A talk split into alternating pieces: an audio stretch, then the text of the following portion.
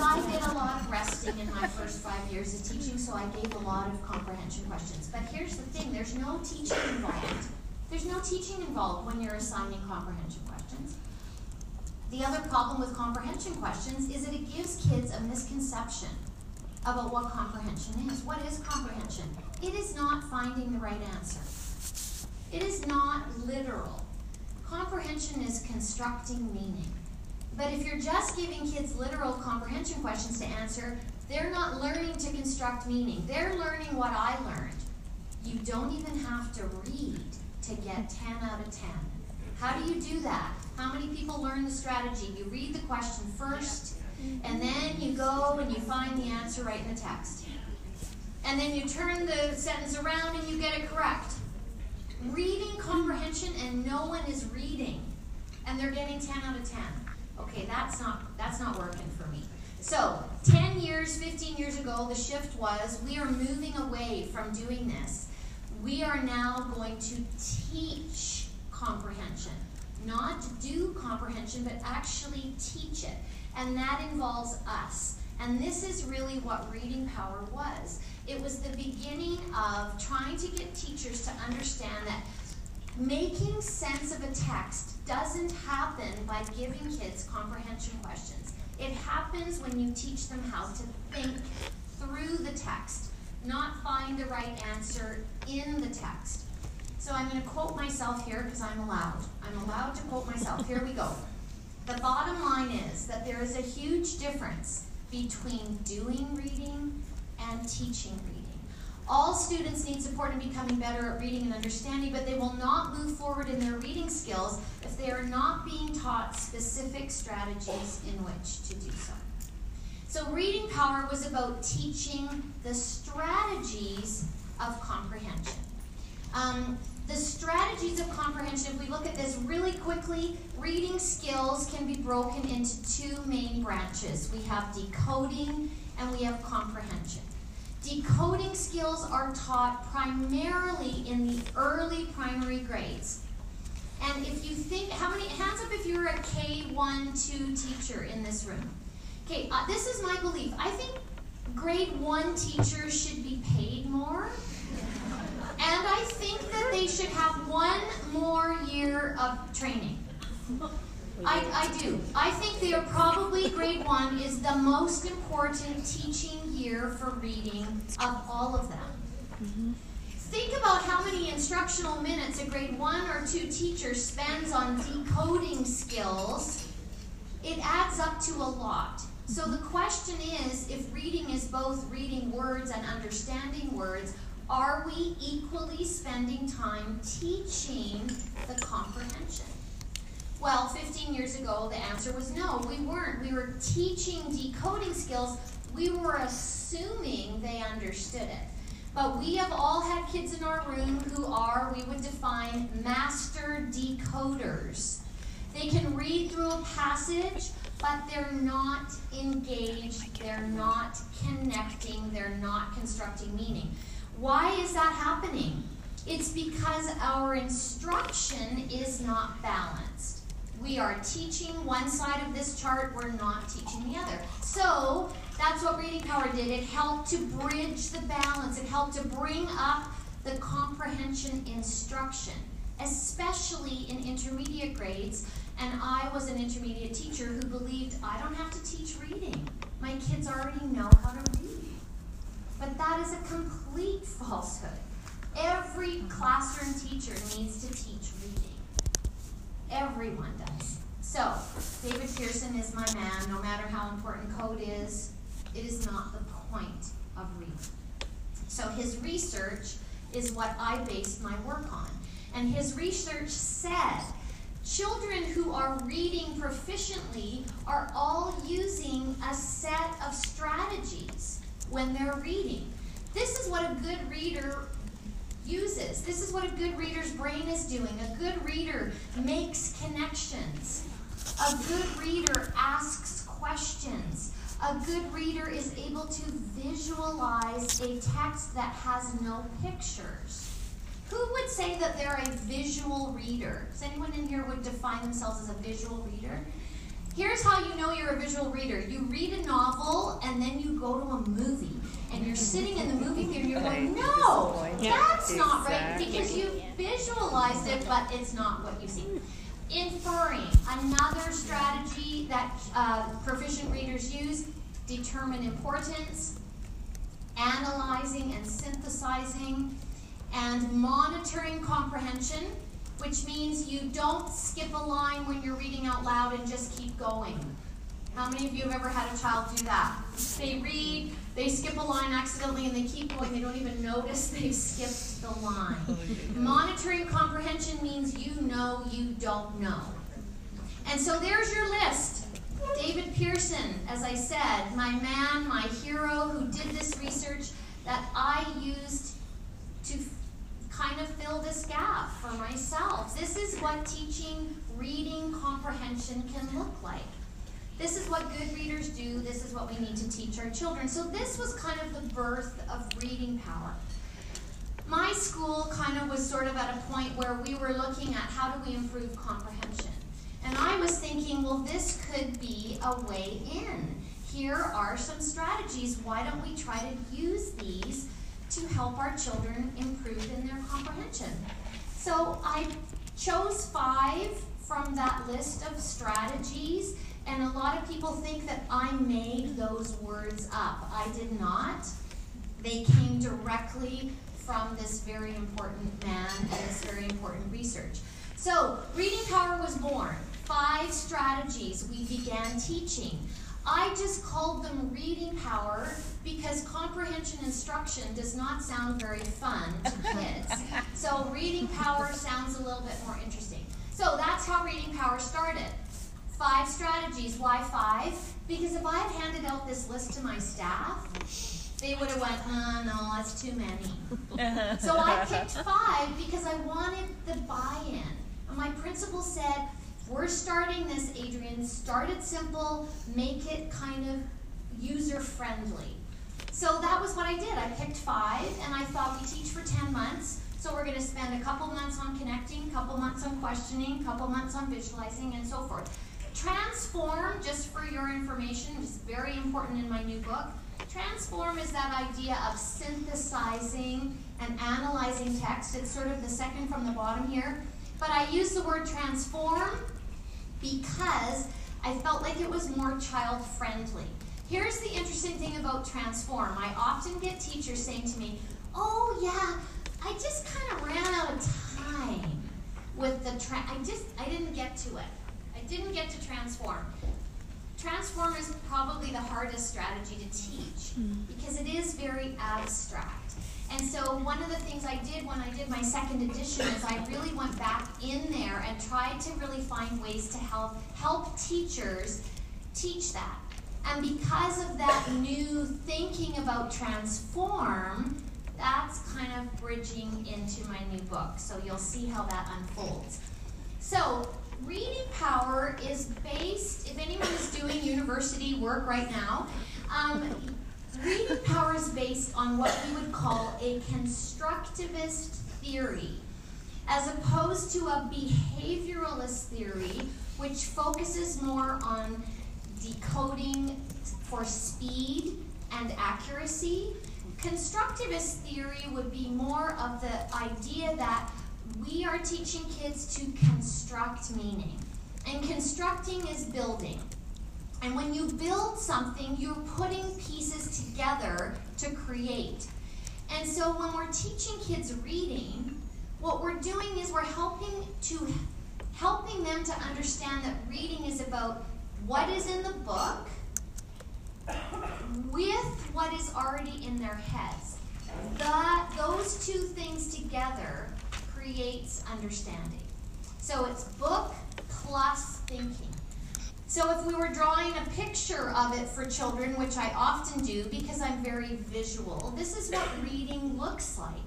You're reading the book, but you have to add your thinking to the text because reading happens in two places. It happens in the book because we're eyes, our eyes are on the words and our hands are holding. So it's happening in the book, but it's also happening in our heads. And the, the problem is that we can't see that part. We can see the book, so we're, we're focused on that. But the thinking we have to pay attention to. And so that's this idea of metacognition. Helping kids understand that reading isn't just about what the what's in the book, but it's about what you bring to the book to help make sense of that text. So metacognition, is a really important concept for reading power. And we all say thinking about your thinking. That's a term, that's a phrase I think most of us know. But what does that actually mean? Thinking about your thinking, before you can think about it, you need to know that it's there. So I say step one of metacognition is awareness. You have to know that reading is not just the book, but it's your head. So in a kindergarten class, I'll go in and I'll say, boys and girls, did you know that reading actually happens in two places? It happens in the book, and it happens in our heads. The book we can see, but we can't really see what's in our heads. That's why we have to really pay attention to that thinking. Then, once you have the awareness, you have to use it. So, you have to start connecting and questioning and visualizing. But here's the part about metacognition lots of people leave out. You have to be able to talk about your thinking. How do kids describe books that they read? Here's how a child most often will describe how a book. I really liked this book. It was good. Mm-hmm. I really liked this book. It was so funny. Those are the only ways that they have to describe the language of what they, they don't have the language. So, what metacognition does is it gives language to thinking. And so it, it enables children to be able to talk about their thinking. So, when I teach metacognition to children, I do a little mini lesson. And I'll say, okay, boys and girls, we're going to talk about thinking, but before we really delve into the topic, I'm going to give you a little exercise to do. So get your pencil ready, get your paper, no talking, no peeking. You don't have to do this. I'm just, this is what I do with kids. Could everyone please draw a picture of an apple? Go. So they all spend, I give them 15 seconds. So they all draw a picture of an apple. Share and compare your apple picture with your partner. Oh, that's so exciting. So we all look at everyone's apple. And then I'm going to ask them a few questions about the apple. But the conclusion of this little short activity is we all knew how to draw an apple. Why? Here's the big, big question. Why? Why could we all draw a picture of an apple? Because we all know what it looks like. We've eaten it, touched it, tasted it. We have a connection to it. Perfect. Okay, get your pencil ready. I'm going to give you part two of this little exercise. Could you please draw a picture of thinking? Now, primary children don't blink when I say that. Intermediate kids go, huh? Huh? And they all complain. But most of them quickly then decide, oh, actually, I know what that is. I'm going to draw one of these. Mm-hmm. And that's a really interesting thing to talk about because this thinking bubble is a symbol, right? It's a symbol for thinking. But it's not really a picture of thinking, is it? Because a thinking bubble is showing thinking happening in the air. Thinking does not happen in the air, does it? Where does thinking happen, grade fours? It happens in our heads. So I'm going to give you a few more minutes, just one more minute, and on your paper, I want you to draw a picture of what you think thinking looks like when it's actually happening. So then there's a little bit of quiet, all drawing, and then you're going to get quite a few things like this, right? and your picture of thinking and someone else's picture of thinking look completely different. Why? So here's now my reflection. This is the key to the lesson. We all drew a picture of an apple, and most of us had an almost identical picture. But when we drew a picture of thinking, it was a little bit more challenging. Why? Because we don't know what thinking looks like. And so there lies a bit of a problem. Because we all know the importance and the value of thinking, but we don't know what it looks like. So I can say to you, grade fours, you need to read and you need to think. But you're probably going to say to me, but Miss Gear, what does thinking look like? What does thinking look like? That is the question of the day. So, when Reading Power was starting, this was bothering me a lot because I had a child come and read to me, and then I asked him a few questions, and he couldn't answer one of them. And I said, Aren't you thinking when you're reading? And that was the question he asked me What does thinking look like? So, I designed these Reading Power posters. Now, the funny thing about these posters, when Reading Power first came out, every teacher wanted a poster. I want a poster, I want a poster. But now, 10 years in, I think people don't remember why they bought that poster. What is it for? This poster was designed to help children understand what does thinking look like. So, in a classroom, you are putting those little pieces connect, question, visualize, infer, and transform into the brain of the child when you're teaching the different strategies to give them a visual, making thinking visible, and the key is giving it a language. Give thinking a language so we can talk about it. So this was really important to me, this visual, but I don't think all teachers quite got it. And sometimes when I visit schools now, honestly, I feel like it's like the gift your mother-in-law bought you that you bring out when she comes. It's like, Adrienne, Gear's coming to our school. Where's my poster? And then it's like they slap it up. But they don't really get it. This is the key to metacognition. Making thinking visible and giving it a language. You don't have to have this exact poster. The grade 7 teacher at my school said, I'm not putting that kid on my wall. He looks like he's five. So this is his. Right? It oh, doesn't oh, yeah. have to be that particular poster. But the key is make thinking visible. I love this. This was sent to me from by a young new teacher from Nunavut who's teaching on a band in a band school and she said I didn't have a poster but I took pictures of my kids, middle school kids, and she said we just kind of made our own posters. I love that. It's so awesome. You can do that with your own class. So it's not about that physical poster, but again, it's that what does thinking look like? So that's question number one. Here's question number two. What does thinking sound like? And so mm-hmm. this is where we use the language of thinking in our classrooms all the time. Where you this is an anchor chart. You could have this in your classroom, but it's a way of articulating thinking, modeling thinking, using the language of thinking all the time. Wow, when I was reading this book, I was really wondering about this, or I'm making a really big connection to the story, and you're using the language all the time. Excuse me, all the time. So we have a really important role in this. We're not sitting at our desks taking a rest.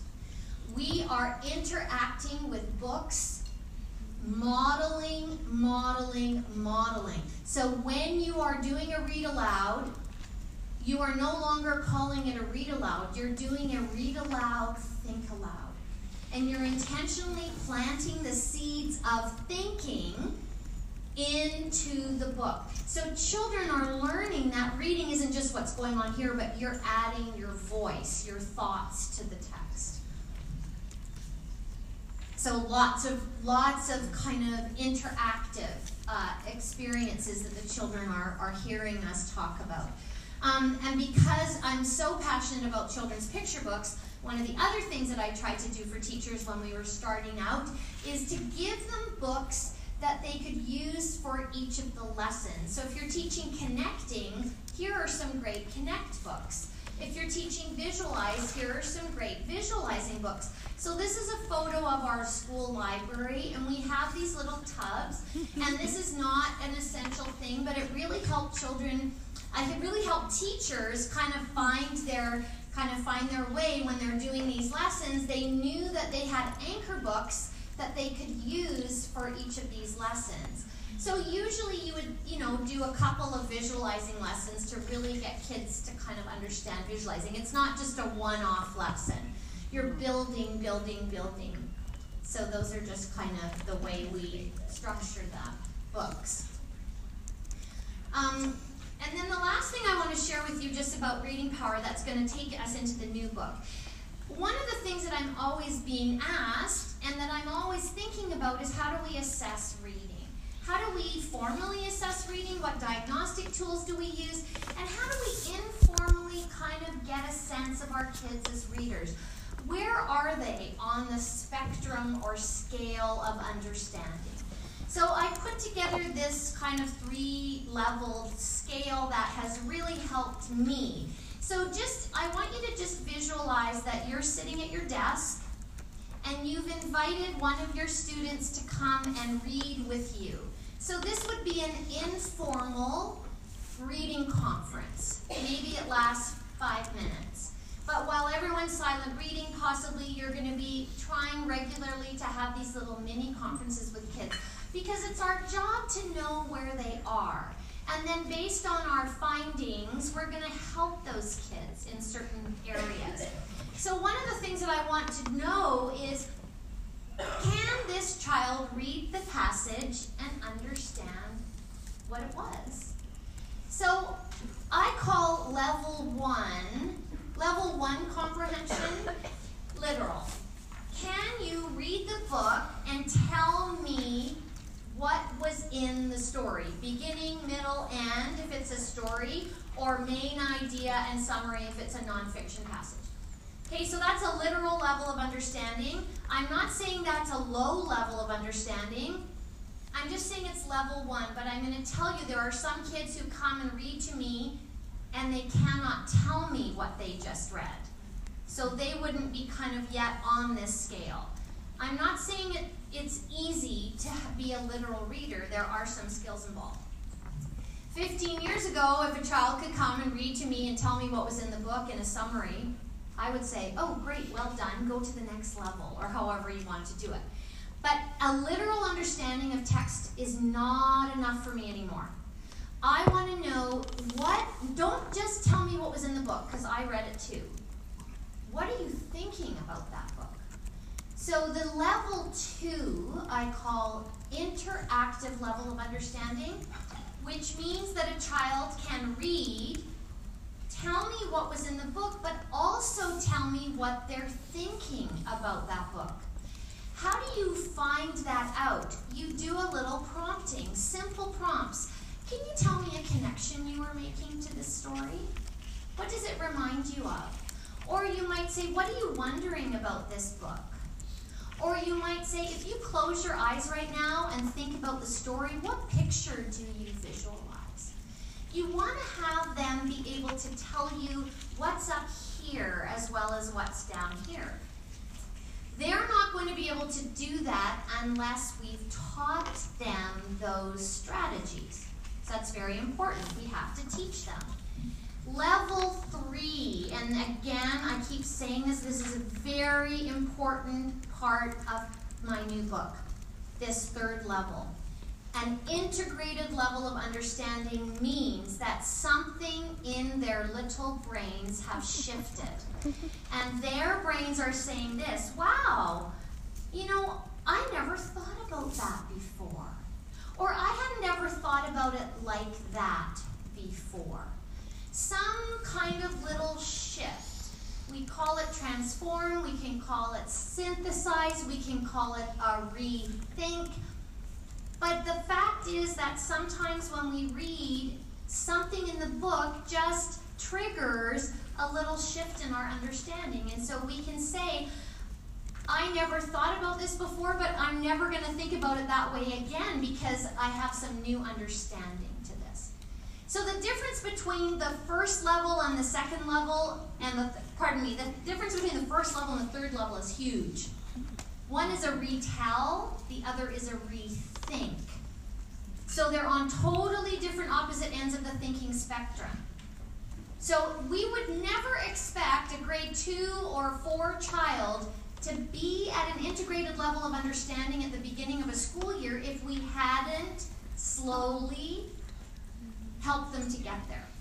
So, how do we help them move from a literal understanding of text to an integrated level of understanding text? This is a very simple thing you can do in your class with anything you're reading fiction, nonfiction. It's called the what, so what.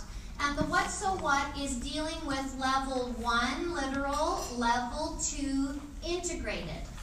So when you're reading a passage in your class, either maybe it's a science textbook that everyone's looking at, maybe you're reading a story to somebody, to your class, maybe everyone's got a little newspaper article that you're reading. Whatever it is you're reading, the key is everyone has a copy in front of them, but you are reading out loud. That's important. You're reading aloud. This is a guided reading lesson. So we're going to read the first three paragraphs. And on those first three paragraphs, you're going to turn and tell the person beside you what are the two most important facts that we should put on the left side of this chart.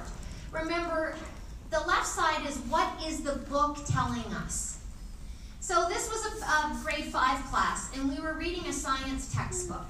And we were reading about how animals, creatures on the west coast of British Columbia adapt to their environment. And there was three paragraphs about starfish, sea stars, when they lose an arm, a new one grows back. And that was called regeneration. So after we read the passage and the kids did a little talking, we came together to come up with those two points. I'm directly writing it on the chart stand or I'm typing it into the smartboard so those facts are visible. But before we keep reading grade fives, we're going to add our thinking. Because remember, good readers don't just pay attention to the book, but they pay attention to their thinking. So I would like you to think about that. Starfish, arm comes off, new one grows back. Are you wondering anything about that? Are you making a connection? Are you visualizing? Are you saying the word maybe in your thinking? If you say the word maybe, you're actually inferring. Maybe is my favorite inferring word. Okay, so here are four different children from this class who, after they turned and talked to their partner, who would like to share? And so the four children I pick, they speak, I write. How long does it take for the arm to grow back? Does it only happen once for each leg and then they're out of luck? that reminds me of worms because when you cut them in half, they grow again. There's a connection, right? Too bad that doesn't happen to humans. If it did, I bet soldiers wouldn't be so scared to go to war. Okay, that's a wow. Is that not a wow? Mm-hmm. I call those no. goosebump moments in your class when a child just says something so profound, kind of takes you a little bit by surprise. Now, that is a perfect example of transform or kind of integrated level of understanding. Why? Because this child has taken their thinking away from the starfish and he's mm-hmm. thinking about something in a different way. He's thinking, wow, if we could figure out the starfish phenomenon and then help humans, then wow, like that's amazing. Like, can you see his little brain kind of turning? Now, the amazing thing about this child is he is a, in my class or in the class I was working in, he's a struggling reader. Imagine that. He's a struggling reader. This is a science class, so he's in my room. But normally in reading block, guess where he is? He's with the support teacher because this boy is a struggling decoder. But here's the key about this whole why I'm showing this to you. A struggling decoder is not always a struggling thinker. Mm. But what happens is they get burdened by the text in front of them. So they can't get into the text. So this is what I love about reading power lessons like this. I am reading out loud. I am removing the decoding burden from that child for a few minutes, mm. and all of a sudden, look what he can do. So, this is a really important thing just to keep in the back of your mind. When you're describing a child in an assessment or to parents as a struggling reader, let's be really clear where the struggle is. Are they struggling with code? Or are they struggling with thinking? Now, I'm not going to turn around and give this child an A because he still cannot decode and he's in grade 5. But I can certainly make a comment while still struggling to decode at grade level, so-and-so is demonstrating a high degree of comprehension and deep thinking. because that was not just kind of a random one off. This child thinks this way. But he is never in the room when we're reading. I mean, it's just kind of one of those things that it's just really important to keep that in mind. Okay, so we've got what, so what. You can do that after you do a few guided lessons. The children can often go and take their own passage, their own what, so what, and try this independently. And then you can kind of read, okay, how well are they literally understanding the passage? How well are they interacting with the passage? Those are really great resources, the 321 Levels for Success, Evan-Moor Publishing, and they are really good for helping us with the one-page passages that you can photocopy. The good thing about that book is for every topic, there's three different reading levels, high, medium, and low. So it's really good for differentiating your for your class.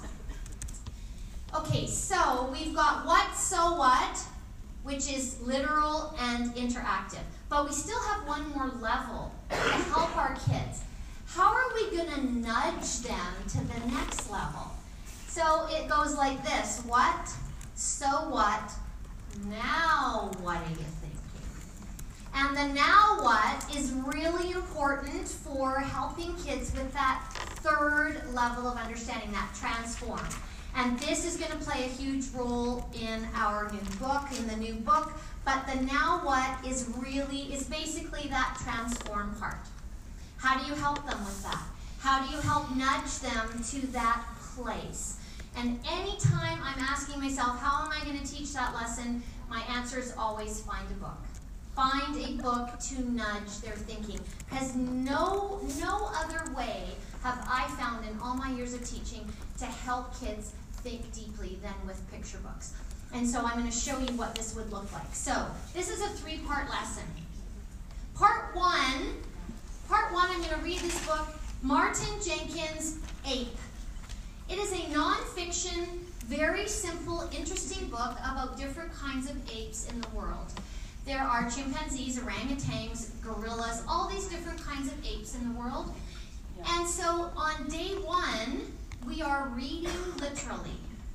And on a chart stand, the children are gathered in partners, and each group has a different one of these uh, apes from the book. They're reading it and they're trying to find out the most important ideas. So we're extracting the information. It's like note taking. And they're going to put, they're going to come over, and we've got a huge chart stand on the wall, and they're putting up all the facts they learned, literal facts about apes. Well done. That's so great. So interesting. I learned a lot. But now we want to nudge their thinking a little bit. So the next day, I'm going to read to them the true story of Ivan, the remarkable true story of the shopping mall gorilla. This is a true story of a gorilla who spent 16 years in a Tacoma, Washington shopping mall in a glass cage so shoppers could be entertained. If you've ever heard of the novel The One and Only Ivan, that is the same story. The One and Only Ivan is a book written in Ivan's voice. It is a beautiful read aloud for grade 4 5. But this is the picture book. I have read this book to grade 1s, grade 3s, grade 5s, grade 9s. You cannot read a book like this to kids without them interacting.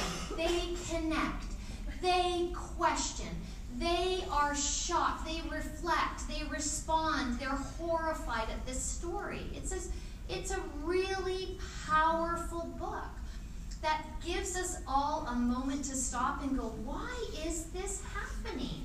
15 years in a glass cage? That's ridiculous. Okay, so now we've interacted. Now we're on day three. What am I going to read to them? I'm going to introduce them to the most remarkable woman named Jane Goodall. And I'm going to read her biography. And I'm going to tell them that in the world there are some people who actually do care about animals, who do care about animal rights and animal conservation, etc., etc., etc. And our thinking is transformed. It wasn't me that did it, it was the book. I'm just trying to nudge them with those books.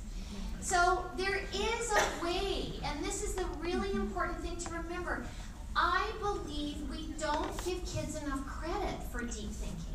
We don't allow the space in the room for them to get to that place.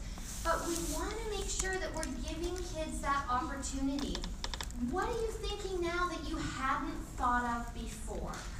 And so this is kind of that way in to that place. So we've got what, so what, now what.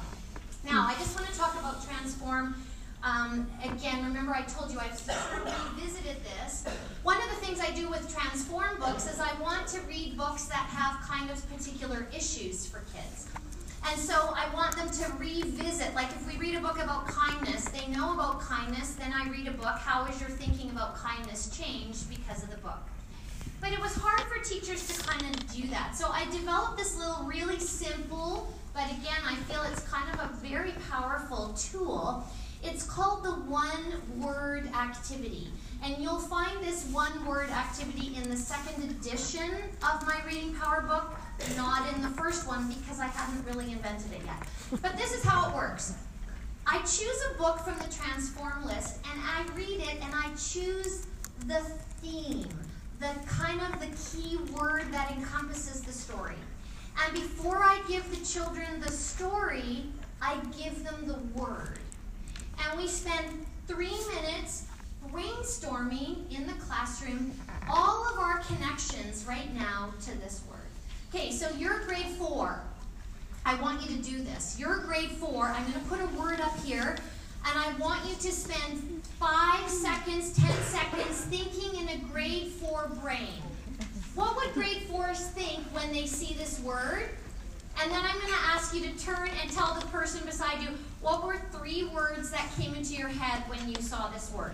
Okay, ready? Grade four brain, please. Christmas. Christmas. This is the present. Yeah. Like the book today. Okay, tell your partner, what are you thinking about this word, grade fours? What does it make you think about? Christmas. I need a gift. Yeah. Birthdays. Lots of them. Yeah. Yeah. Okay, so um, Present. here's what I'm going to do. I'm going to take a, a felt pen, a marker, and I'm going to invite the kids to kind of share their ideas. And as they're sharing with that colored marker, I'm creating a visual web in the class with around the word. So I'm writing Christmas, birthday, wrapping paper, Hanukkah, Lunar New Year, lucky envelope, uh, whatever. And then what I want the kids to do is connect it to a feeling. What feelings do you connect to when you see this word?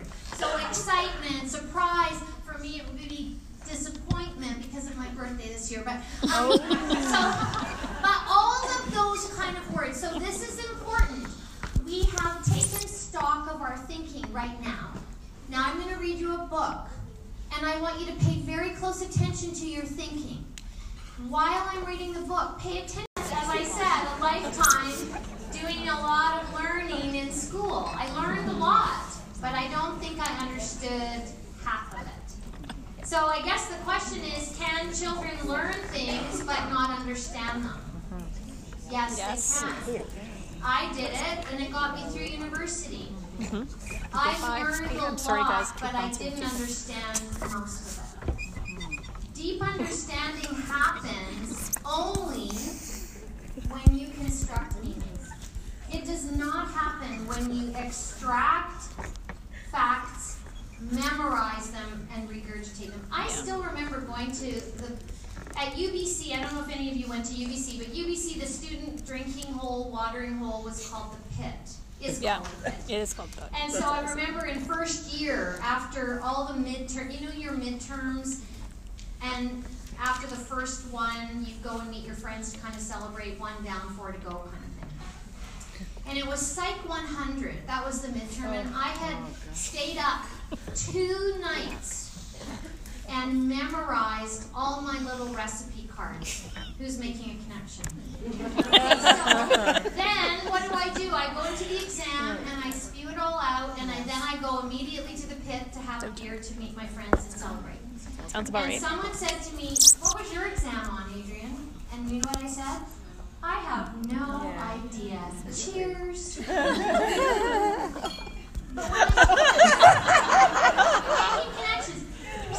so, but that's that's we laugh about that, but it's kind of scary to think that that's what our kids were.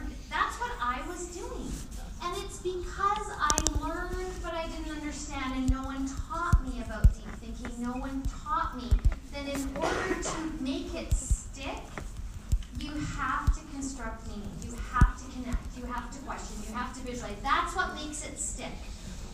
So I see these two as kind of learning is the taking in, the memorizing of information on a topic from the teacher or the text. It's literal.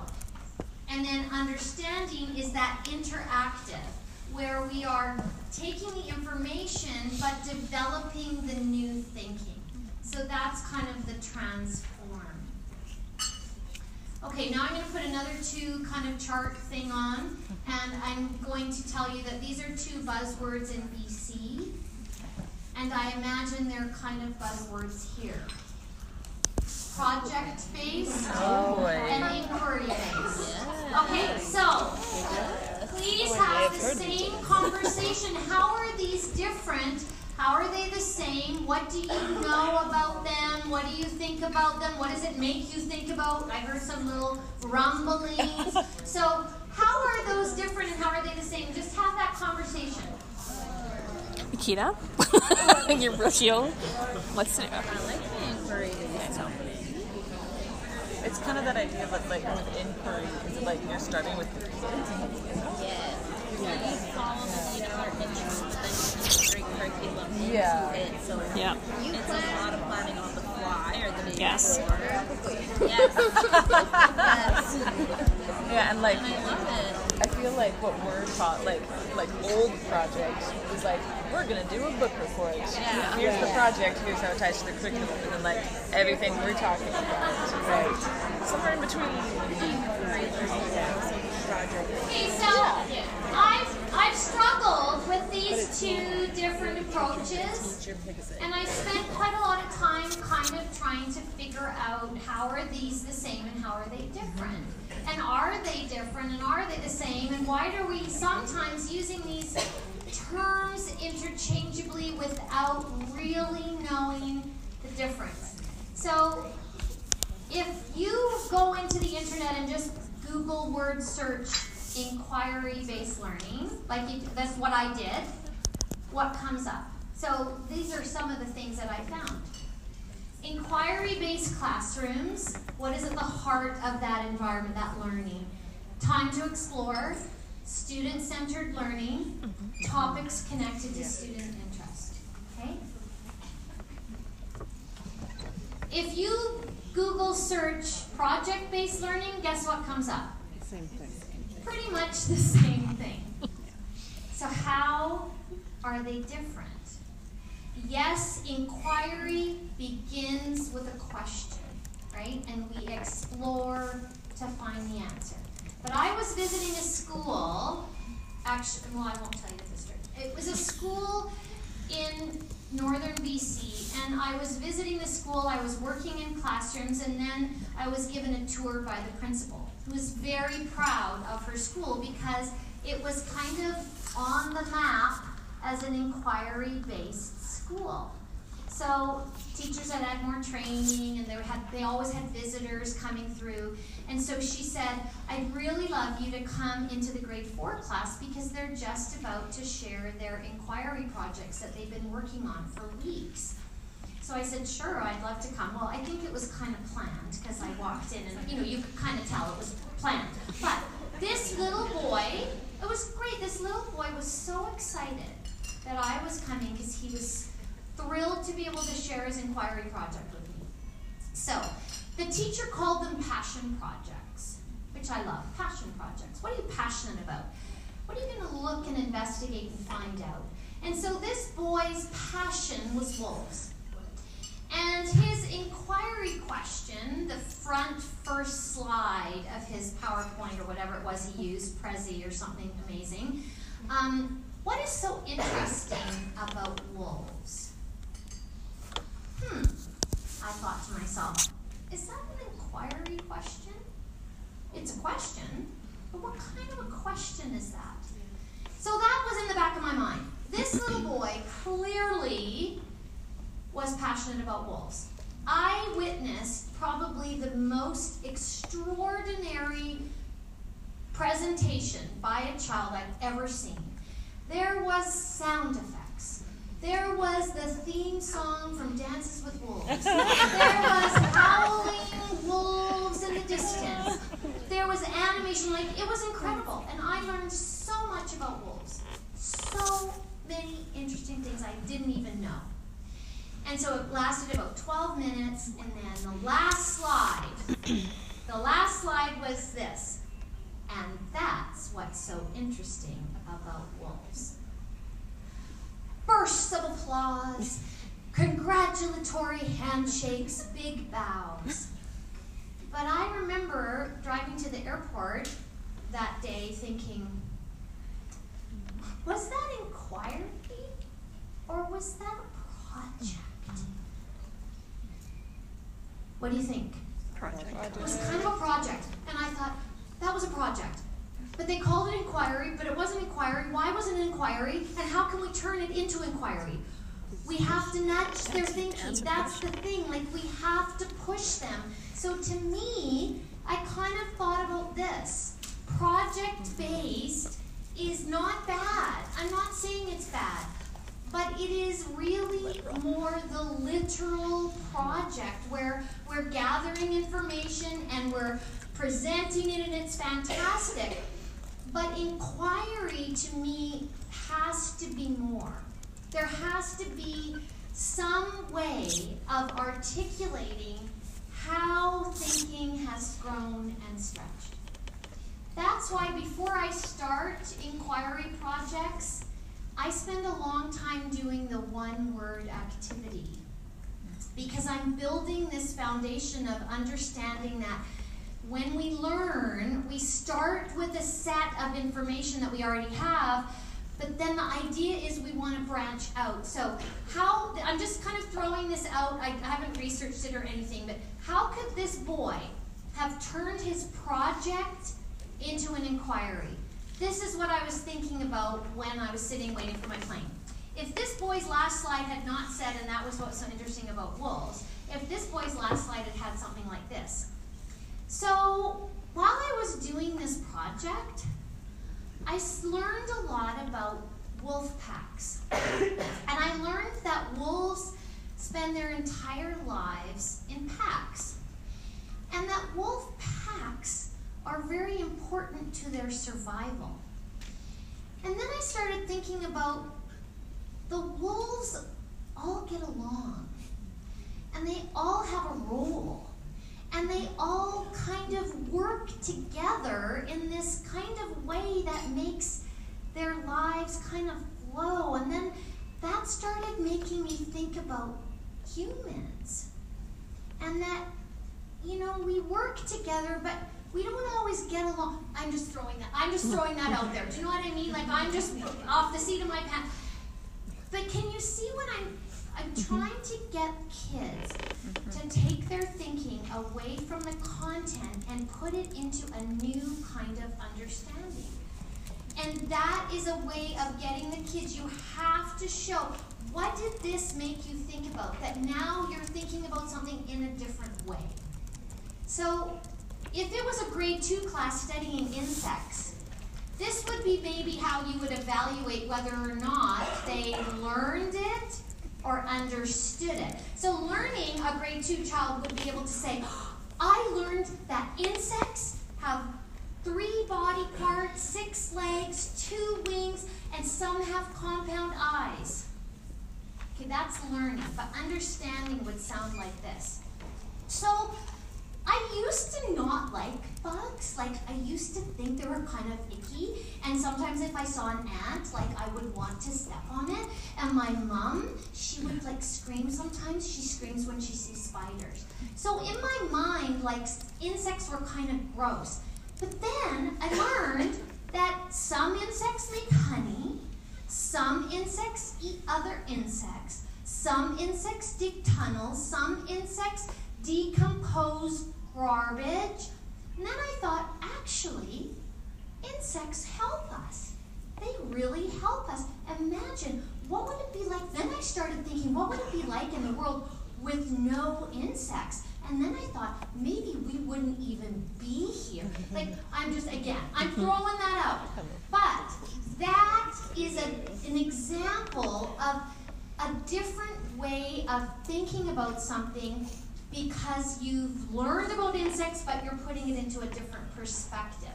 So, to me, in order to have inquiry and deep thinking and deep understanding and transformed learning, you have to be able to articulate how your thinking has shifted. You, you can't just end by saying, and that's what's so interesting about wolves. You have to be able to do that. How do we get kids to do that? We practice nudging their thinking. And we practice making the thinking visible. We show them. This is what we used to think about chocolate. Look how your thinking has grown.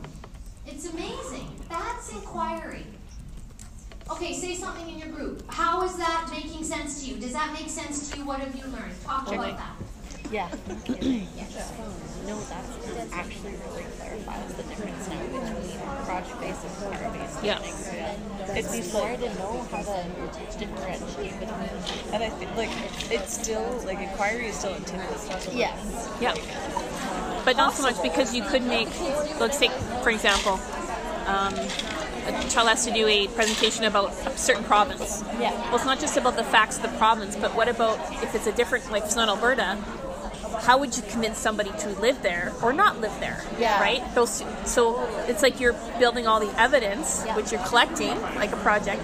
But then the next step is to actually say, this is why Yeah. I would live there, or I could, you know, could convince somebody to live there. Right? That's that next step because then they're going to collect the positive or the negative. Um, So, but that's, but just giving me um, pictures of places is not an actual inquiry. If we, if I, if I still taught the way I taught when I first started teaching, I, I would be in big trouble because when I first started teaching, this is sort of like the before. Mm-hmm.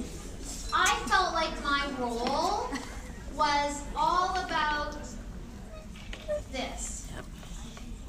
My job was to tell kids what to think. My job was to give them the facts, give them the information, they were going to learn it, and they were going to give it back to me. That was what I thought my job was to teach them content. This was way back, like I've been teaching a long time. So it, it, this was kind of what I thought. So it was all about the content. But now something happened significant that changed our role. And what happened? The internet happened. They can just grab it And off the internet. that completely changed what our job looks like. Totally. Because no longer do kids need us for knowledge and content. Because in a split second, a click, a swipe, or whatever, they can get any information they want. So our job is not to teach them what to think. Our job, I see it now, is to teach them how to think. How to make sense of all of that information. So this is all about being a critical thinker, being a deep thinker, being an inquiry-based thinker, whatever you call it. But I step, started thinking, well, reading power kind of helped kids become thinkers of text, right? And that model really helped make thinking visible. So I started thinking I needed a model. I needed some kind of language and some kind of visual because I want I'm a visual person. But I didn't want to make another kid because I got so much flack about the kid looking a boy and then the girl and I was just so much flack. Um, so I wasn't going to make another child. But I needed a model and I'm always thinking, what does it look like? What does critical thinking look like? So I Google searched it. That's why I always start. What do other people do? In Ontario, this is their poster in the uh, librarians, kind of whatever. It was the Ontario Library Association. So I looked at the poster and went, whoa, there's a lot That's a of lot. words on there. I don't know if I want to put that up in my classroom because I can't even Nobody see read it it. without my glasses. But there was a couple things on here I liked. I liked the words. I love words. I'm a bit of a wordsmith, so I, I wrote those some of these key words down that I liked. Reflecting, creating, exploring, investigating. I started liking those, and I also liked those arrows. The rest of it I didn't even really read. not to make anything against the Ontario Library Association, so, but I just, I'm gathering information. Next one I found, I liked a little better because it was a bit simpler. Right, but I didn't know if I liked the YouTube thing on there, and plus I'm just, but what did I do? I looked at the words. Look at the words. Interacting. I love that word. Clarification, question, design. So I'm writing all those down. Those are good words too. Then I found this one. Ooh, there's a special effect. I found this one. I wished I'd made it myself. I wanted to plagiarize it and pretend and lie and say it was mine. I couldn't, but I love the simplicity. I love the words. I love the visuals. I love the flow. When you are thinking critically, you explore, you think, connect, reflect. I love those words. But I couldn't do that one, so I had to kind of make up my own. So my model for powerful understanding is based on three stages our brains go through when we're learning and understanding. The first one is explore. This is the gathering of the content, the investigating, the putting all, like this is kind of what old school was. Gathering information, collecting facts. But once you've collected all those facts and you have all that new information about whatever your topic is, Terry Fox or explorers or insects, once I've gathered all that new information, I don't want to just regurgitate it back to you. I need to think about it. So, oh, sorry, those are my explore words gather, investigate, examine. Here's my second circle. It's interacting. Interacting is what I've talked about with constructing meaning. Interacting is I'm going to read a little bit and I'm going to think about it. And then I'm going to read and I'm going to make a connection. Read and ask a question. So, interacting with the information is I need to think about it. I'm not just going to rely on the facts, I'm going to question and connect and visualize. And so that's when you're kind of putting your reading powers into practice. You're applying your reading power strategies.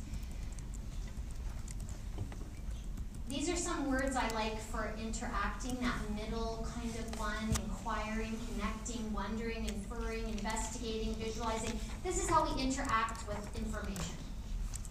But we're not done yet. No, we are not, because we are all about nudging them to come up with some new understanding. So the very last circle in my model is develop. Develop mm-hmm. an aha. Aha! I never thought about wolves that way before.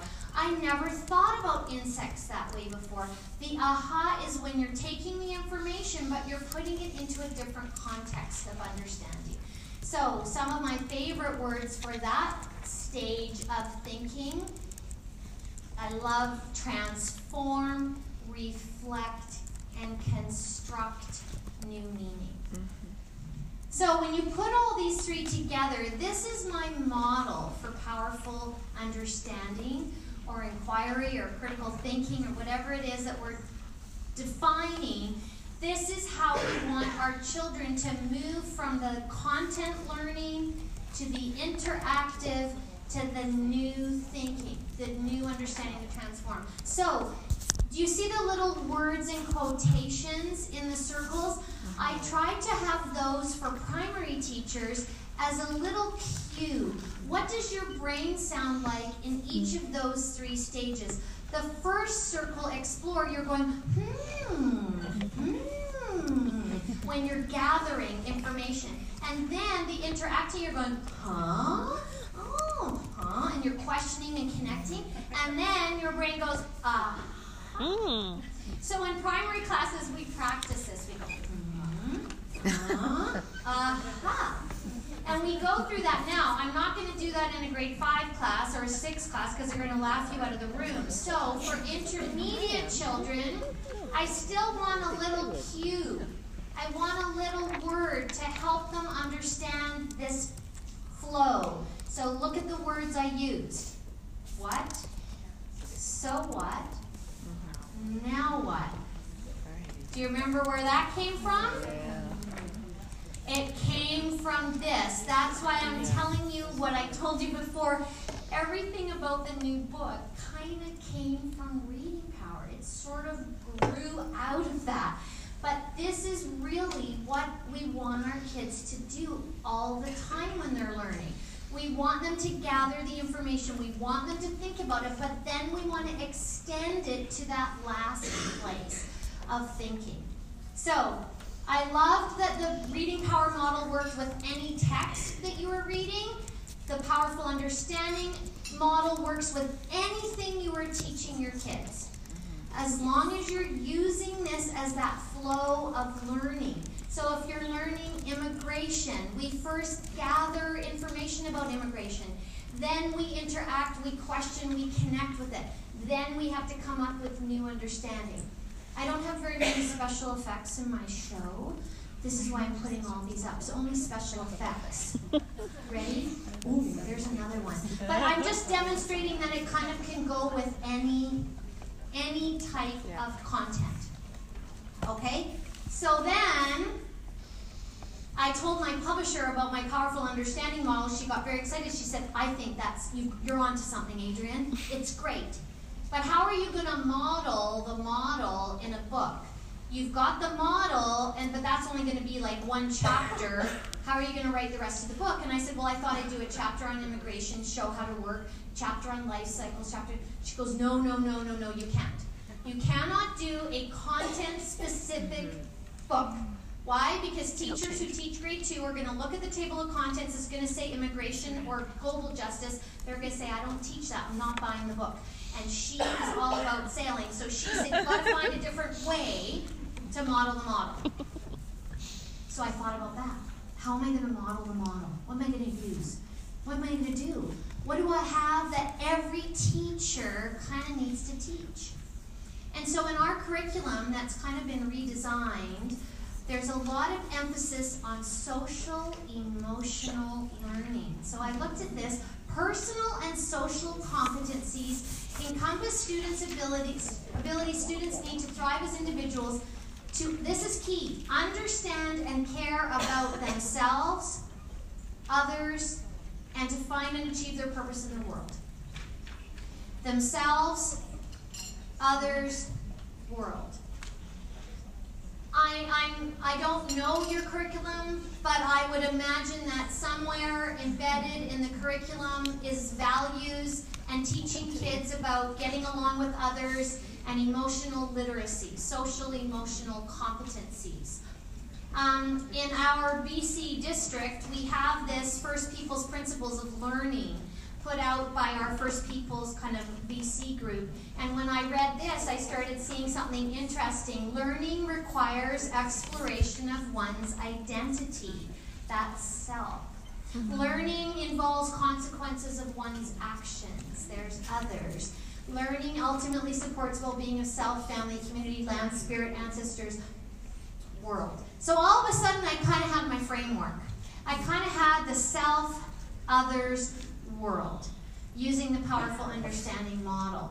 So, one of the things that I did a lot of research on because I didn't know too much about it was this social emotional learning. I didn't really know it was a thing, but it's a thing. It's a big thing. It's a big thing in the States. And I needed to find my guru guy, and Jonathan Cohen was kind of the founder of Social Emotional Literacy. He teaches at the Teachers College, Social Emotional. And so I love what he says to achieve our educational goals, we need to promote social emotional literacy as well as the three R's. The purpose of education is to enable children to be lifelong learners and effective citizens. So I kind of felt like this was my way in. I'm going to use the model, but with the critical thinking. Um, so that's kind of critical thinking, or whatever you want to call it, inquiry, or critical thinking, or deep thinking with social emotional literacy. And this was how I sort of designed the book. Deepening understanding of my identity, who I am, my relationship with others, and my role in the world. And so that's kind of the framework of the book. Um, but I'm going to show you a video, and it's really, really, really short. but very, very powerful. Hands up if you've ever heard of a man named Jack Ma. Okay, I didn't really know who he was. Jack Ma is the kind of equivalent of Bill Gates from China. Jack Ma was a teacher, but he founded the Alibaba Group. The Alibaba Group is like Amazon in China. Jack Ma is a multi, multi billionaire. I heard just about a, a, month ago Jack Ma stepped down from his role in Alibaba Group and he is going to use all of his money to help education. So he's kind of going back to his roots. But I heard him speak. I didn't hear him speak. I heard I saw a little video clip I'm going to clip I'm going to show you from YouTube where he talks about how we need to change the way we teach because the world is changing so quickly. So just give me one second to pull this up.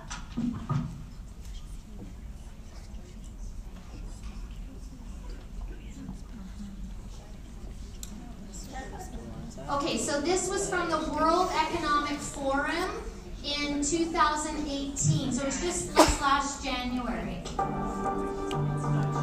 Oh, sorry. Sorry, sorry, sorry, sorry.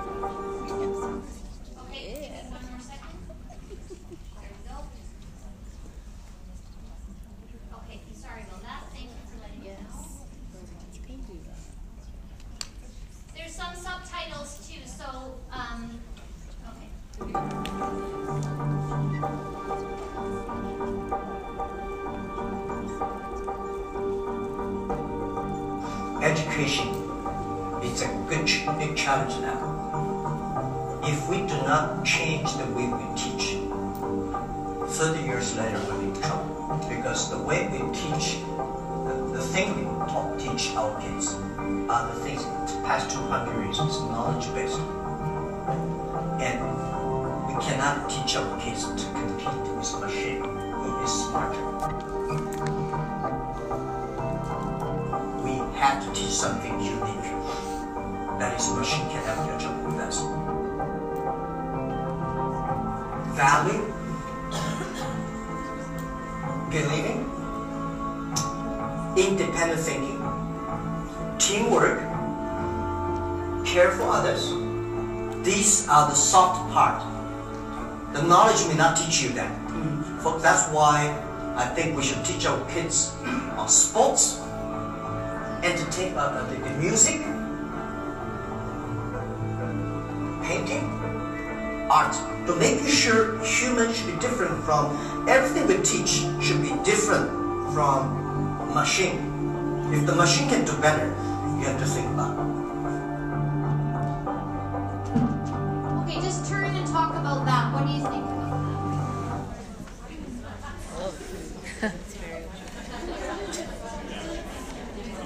Well, it used to be the whole tagline "knowledge is power," but I think now it's the skills are power, but also knowledge is accessible. Yeah. But it's the dissemination of the knowledge and the connection of it that are need to happen. Because any kid, yeah, can look look something up, but then it's just like a definition. Look up a definition, and then they'll say, ah, "Well, I don't really know what that means," because there's no connection to the definition, right? The That's the difference. The computer engineers that I know have said that like once like machines take over, like teachers, artists, like athletes, those are Okay, jobs that are so- replaceable. Yeah. It's just a scary thought. The shocker for me was that very beginning, I don't know if you missed it, in 30 years, computers are going to take So you guys would just be retiring. I'll be dead. Away from us, right? Like that's a shocker.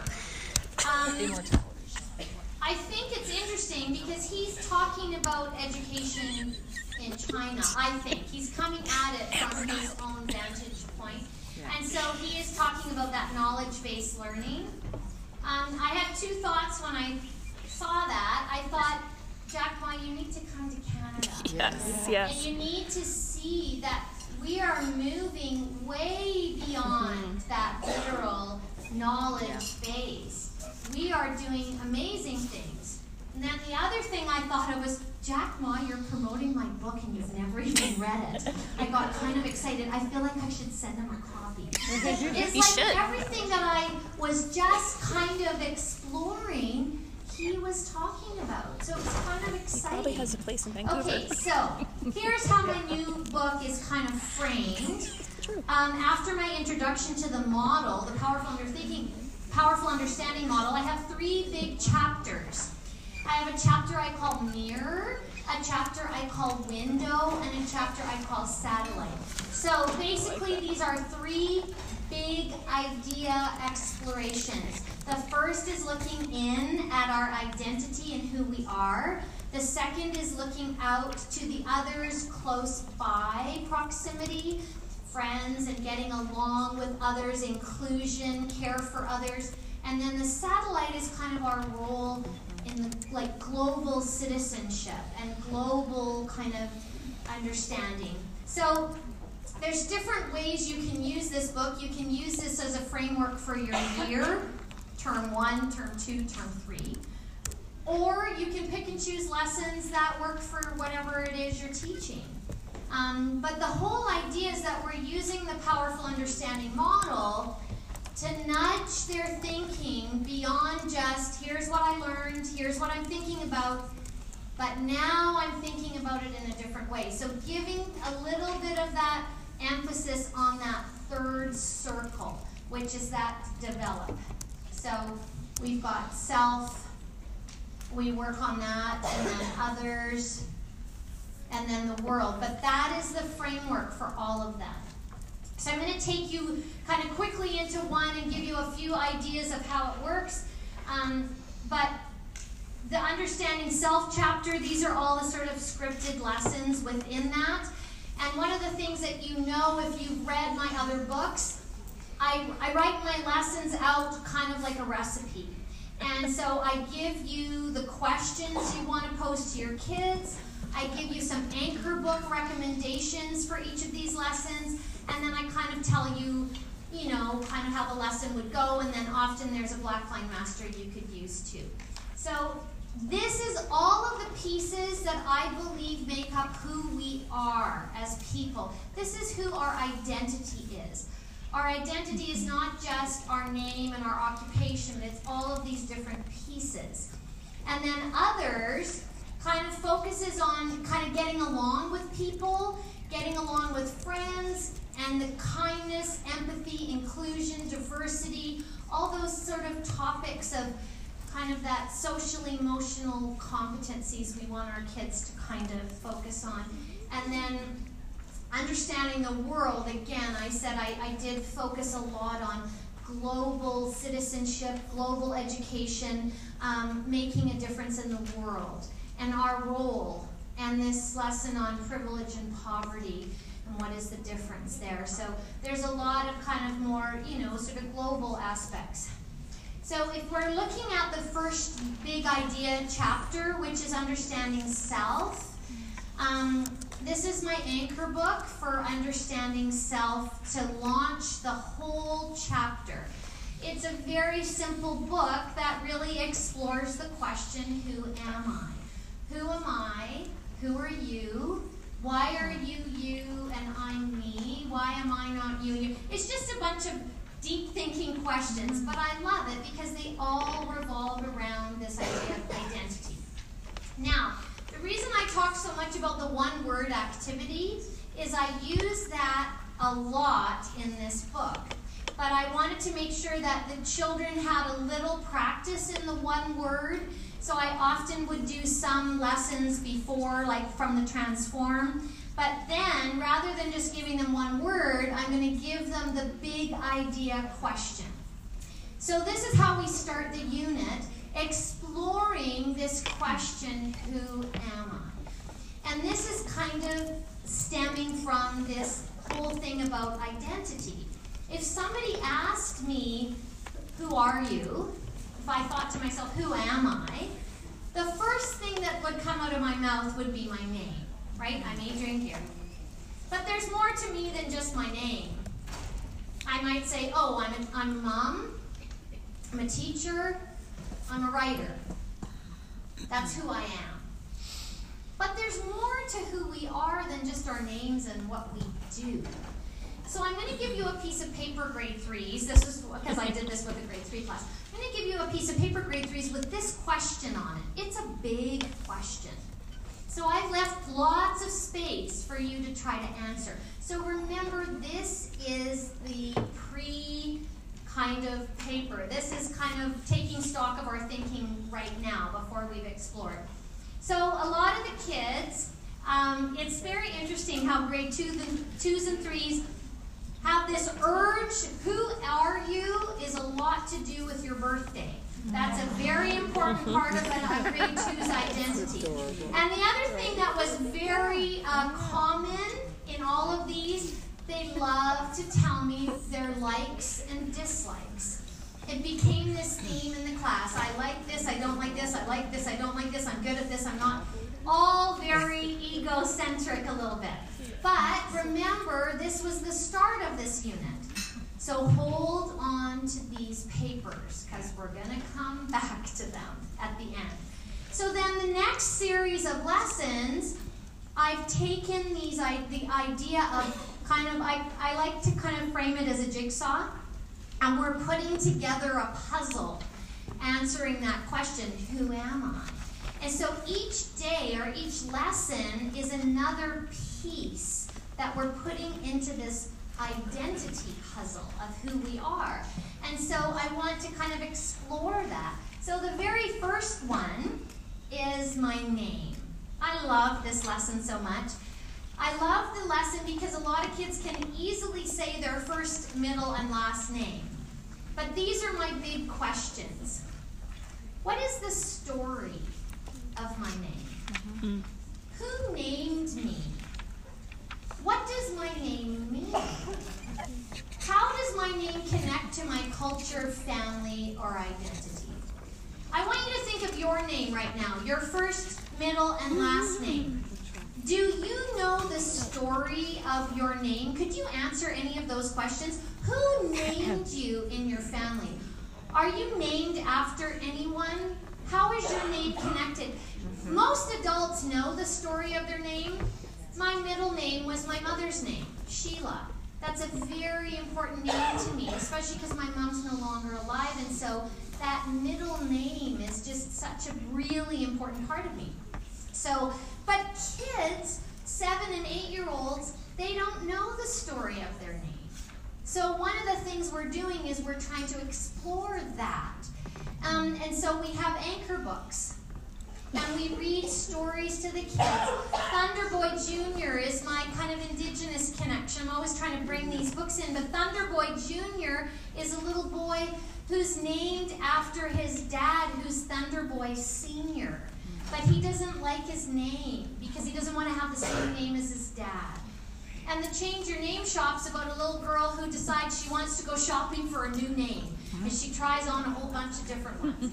So great little kind of anchor books to start the conversation. And then the children get this piece of paper, and part of it is kind of a little homework assignment. They have to go home and ask their mom or dad, what are what is the story of my name? And they come back and they share this. They're so excited to tell their story, their name stories. They share with a partner. We come together as a group. They all want to share with the class.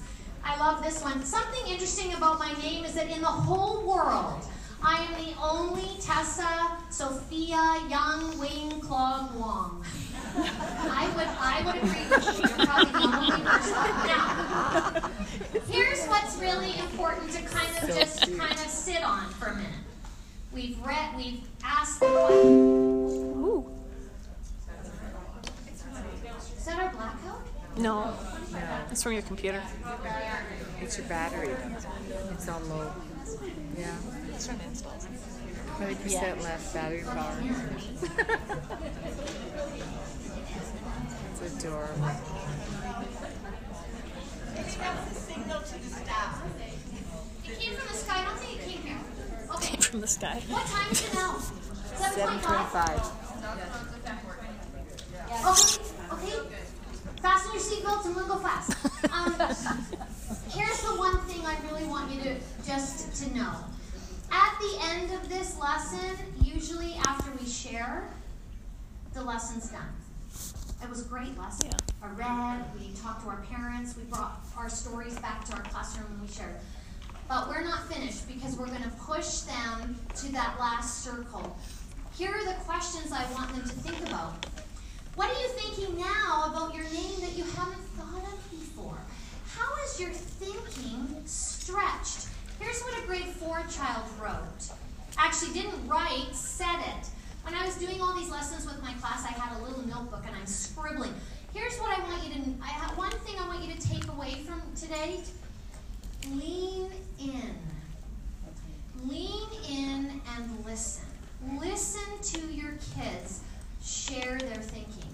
It is remarkable the things that I heard when kids were talking. Here's what someone said. So I didn't really know about my name. It was just like, you know, what people called me. But now I know that I was named, my mom named me after her sister who died when she was really little. Now I know that I'm named after my auntie who died, which is kind of sad that I never knew her, but I kind of feel happy that I get to have her name like my auntie is a part of me. I never really thought about my name too much, but now I think I like it better because I know the story. If you don't lean in and you don't give them time for that last mm-hmm. stretch of thinking, you're not going to hear or see or witness this. But this is that time and place for reflection that we have to give our kids. Okay, another little um, part of this is um, unique. These are some of the I can statements that are also in the book. I can identify some of my physical and personal characteristics, and I can demonstrate pride. So it's about pride in what makes me unique.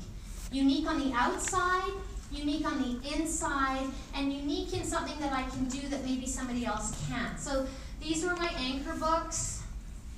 And then I do, uh, this lesson is called I Have, I Am, I Can. What's a unique feature about yourself that no one else has, but you really kind of are proud of? I have a brown dot on my finger. I really like that brown dot because when I grow, the brown dot grows too. I really like that brown dot. and I am, so this is something inside of me, a character trait. I'm curious because I wonder about lots of things like how does the world ever end and how do humans get created. And then uh, what is something that you're really good at? Hooray for me, I can play the piano. And so this is called I have, I am, I can, but it's just celebrating my unique characteristics. Okay, at the end of this, here's what another student said. I had never really thought I was handsome, but actually handsome. My nose is still crooked, but I'm the only one in the class with a crooked nose. Well, Miss Gear's nose is kind of big and bumpy. My nose is crooked, just like my grandpa's. And also, I'm the only one who can walk on stilts. Who am I? I'm a handsome kid with a crooked nose who can walk on stilts. Um, so then we talk about families. What makes our families special? I'm going to point out the book, The Great Big Book of Families, the one on the right by Mary Ann Hoberman. The reason I like this book is this first double page has a white picket fence, a beautiful house, a Caucasian mother, a Caucasian father, a little white boy, a little girl, and a dog. And on the bottom, the line says, When I was little, every family in every book I read looked like this, but my family didn't. And so then the whole, I get goosebumps. The whole book is how every family is unique and every family matters, even if there's just two people in your family. So this book covers all the different kinds of families. What makes your family special? What makes my family special is that they all love taking selfies. Once my sister took a selfie on the road. And then that's then we do the development of you know that. Then we I'm going to go through these really quick. So sell, uh, cultural heritage, a big part of who we are. Where does your family come from? And then we talk about elders and grandparents. That's a huge part of our identity, and I really want to celebrate that wisdom and the whole connection to elders and indigenous. Um, so I love this, and they talk to their grandparents about when their grandparents were little, personal preferences. We talk about moral compasses, and this becomes a really good uh, lesson on kind of paying attention to your moral compass. Like is that right from wrong? And you have to listen to it and sometimes we we, we hear it but we don't do that. And so we talk about that. I want to talk about sergio's bike is about a little boy who sees a woman drop ten dollars and he, does not listen to his moral compass if he listened to his moral compass he would have picked up the money and given it back but he wants a bike like sergio's so he takes the money and he puts it in his pocket and when he gets home and takes the money out, he thought it was a $10 bill, but it's actually a $100 bill. So now the dilemma just got bigger and the moral compass is even louder. He decides he needs to take the money back, so he puts it in his backpack, takes it to school, and guess what happens? Someone steals his money. It's not really his money, it's the woman's money. It's such a good book for moral dilemmas. I want to tell you about that because I want to talk about this boy in grade four. So this was kind of, this one makes me laugh. This is a moral dilemma from the book I read, not Sergio. And then, what is a moral dilemma this grade three child ever had? My moral dilemma is, should I do the laundry?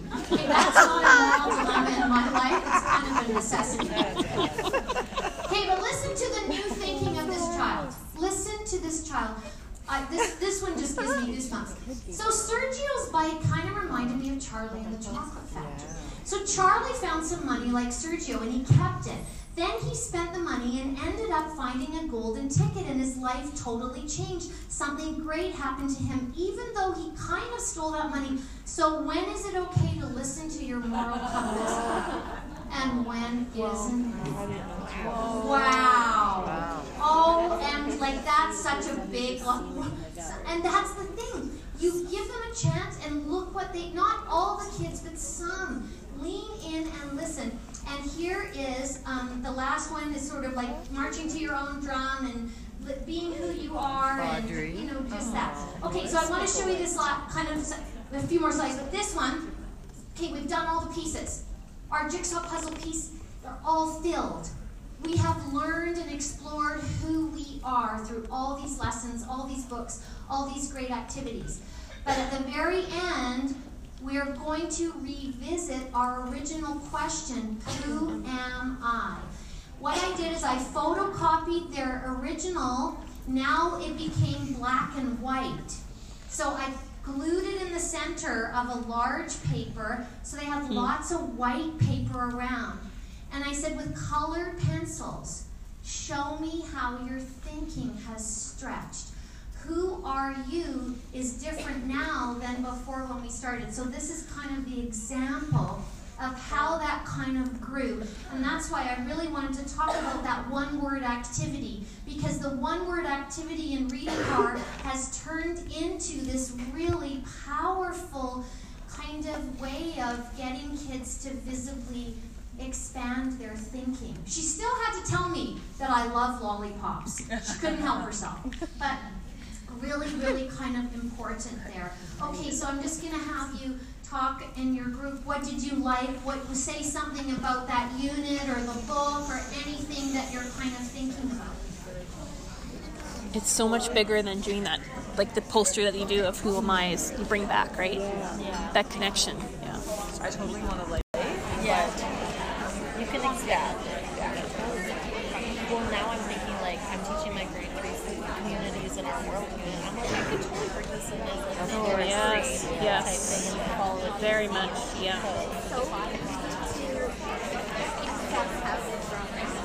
Yeah.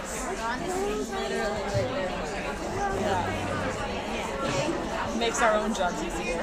Yeah, exactly. And you're just going to cross curricular, right? You have your Yeah. mental health and wellness of your health. Yeah. and You have your religion component. Yeah. And You can register, and you have your Even yeah, even your some paths. social, some social studies. Um, Yeah. I know brilliant. that we're on a really tight uh, time restriction because of The lights will go uh, out. You know the what is it called? The lockdown. Yeah. Okay. Yeah. Also, I know that They the there's bar. only a certain amount that we can all take in after a day of teaching. Um, there's a lot more that I would love to show you, but what I hope that you're leaving today with is First of all, first and foremost, I want you to have lessons. That's always important to me. When I go to a workshop, I want to walk out with things I can do. But the other thing that's always important to me is that something has happened in your thinking. You've experienced a little bit of a shift in thinking either about inquiry, about reading comprehension, about ways that we can stretch our children's thinking.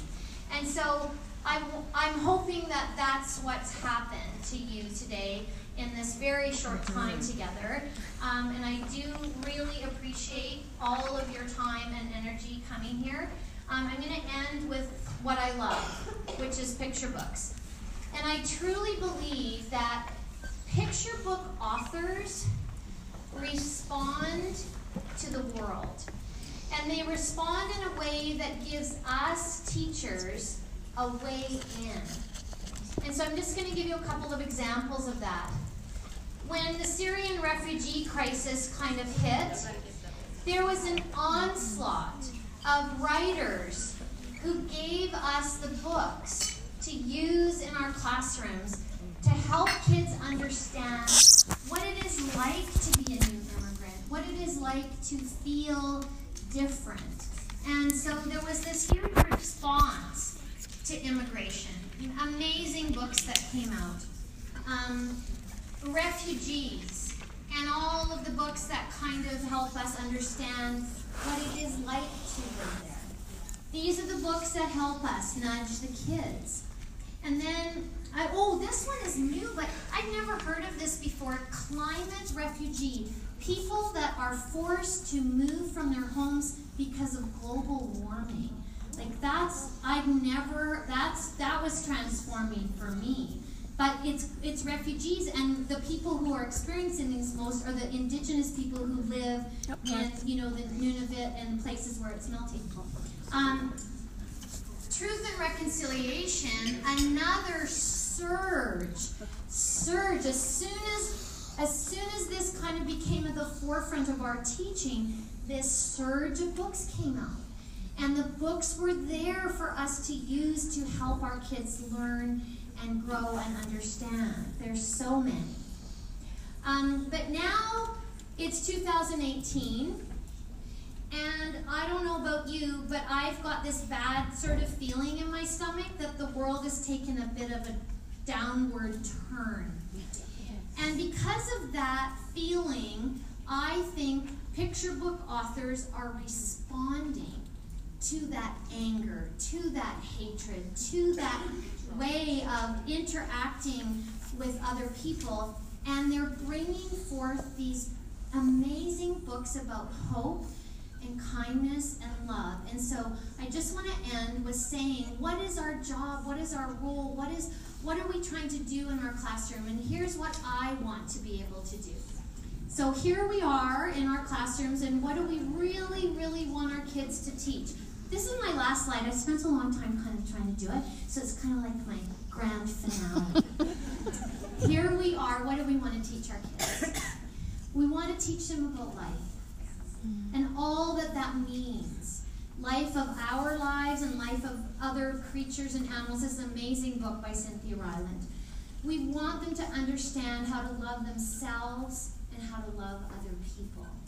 We want to teach them to be kind. And this book about kindness is one of the best one that's come out. It is actually giving kids specific examples of kindness, not just the words be kind, but the actions of kindness. We also want them to be able to say, you know what? Come with me and be my friend. And this amazing book, The Big Umbrella, there's room under this umbrella for everyone. The inclusion of this book, unbelievable. And when should we start doing this? We Now. need to do it now. And that is my end, and I want to thank each and every one of you for coming. Thank you so, so much.